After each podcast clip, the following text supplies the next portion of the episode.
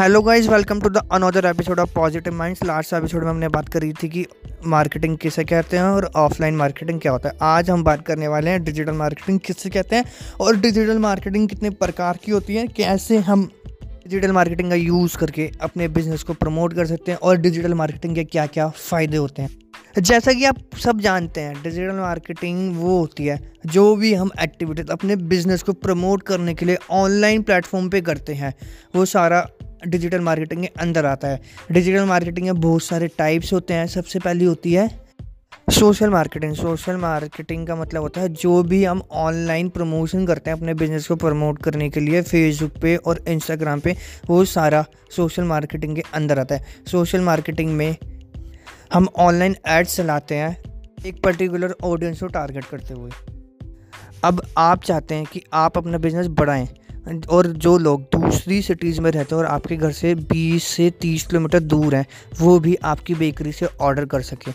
तो आपको है ना, सबसे पहले अपने कस्टमर तक पहुँचना होगा। और उसके लिए आपको ऑनलाइन मार्केटिंग का यूज़ करना होगा। ऑनलाइन मार्केटिंग का यूज़ करने के लिए सबसे पहले आपको फेसबुक पे और इंस्टाग्राम पे एक अकाउंट बनाना होगा।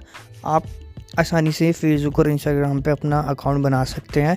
आपका अकाउंट उस नाम से बनाना होगा, जिस नाम की आपकी बेकरी है। अगर आपकी बेकरी है, अगर आपकी बेकरी का नाम है हैप्पी बेकरी तो आपको हैप्पी बेकरी के नाम से ही पेज बनाना होगा। उसके बाद आपको अपने सोशल मीडिया अकाउंट पे पोस्ट डालने होंगे।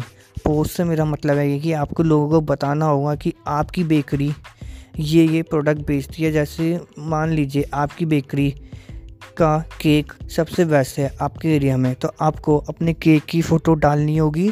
उसके बारे में थोड़ा लिखना होगा। वो आपके ऊपर है। आप इंग्लिश में लिखते हैं, उसके बारे में हिंदी में लिखते हैं, या फिर जिस भी लैंग्वेज में आप कंफर्टेबल हैं, वो आपको लिख कर बस आपको वहाँ पे पोस्ट कर देना है। फिर आपको देखना होगा कि कितने लोगों ने आपकी फ़ोटो को लाइक किया है, कितने लोगों ने आपकी फ़ोटो पे कमेंट किया है।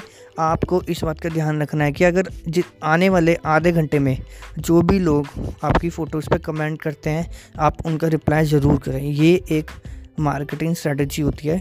इससे सामने वाले मन के, आदमी के मन में ये क्रिएट हो जाता है कि आप अपने कस्टमर के साथ कितना अट्रैक्ट करते हैं और उनको जितना ज़्यादा आप अपने कस्टमर्स के साथ अट्रैक्ट करेंगे, उतना ही आपकी इमेज स्ट्रॉन्ग होगी। मान लीजिए आपने पचास पोस्ट डाले हैं पिछले एक महीने तक, आपके पास आपके पास कस्टमर तो आ रहे हैं, लेकिन वो इतने ज़्यादा नहीं आ रहे हैं। अब आज चाहते हैं कि आप इनको एडवर्टाइज़ करें। एडवर्टाइज से मेरा मतलब कि आप इनके ऊपर थोड़ा पैसा लगाना चाहते हैं। तो आपको उसके लिए कैंपेन क्रिएट करना होगा। कैंपेन का मतलब होता है कि आप अपने पोस्ट में थोड़ा पैसा इन्वेस्ट करके कंपनी को बोल रहे हैं कि आपके पोस्ट को वायरल कर दिया जाए। कैंपेन क्रिएट करने के लिए आपको अपने इंस्टाग्राम पे और फेसबुक पे एक एक बटन दिखाई देगा। प्रमोट बूस नाउ जैसे ही आप उस बटन पे क्लिक करेंगे एक स्क्रीन ओपन हो जाएगी। उस स्क्रीन पे आपको अपनी ऑडियंस सेट करनी होगी। ऑडियंस से मेरा मतलब है कि आप चाह आप, आप जिस भी सिटी के लोग को, लोगों को टारगेट करना चाहते हैं। बस आपको वहाँ पे डिफ़ाइन कर देना होगा और आपको अपना बजट सेट कर देना होगा। उसके बाद सबमिट कर देना है। इसमें आपको थोड़े पैसे भी ऐड करने होंगे। वो आप अपने पेटीएम के थ्रू कर सकते हैं।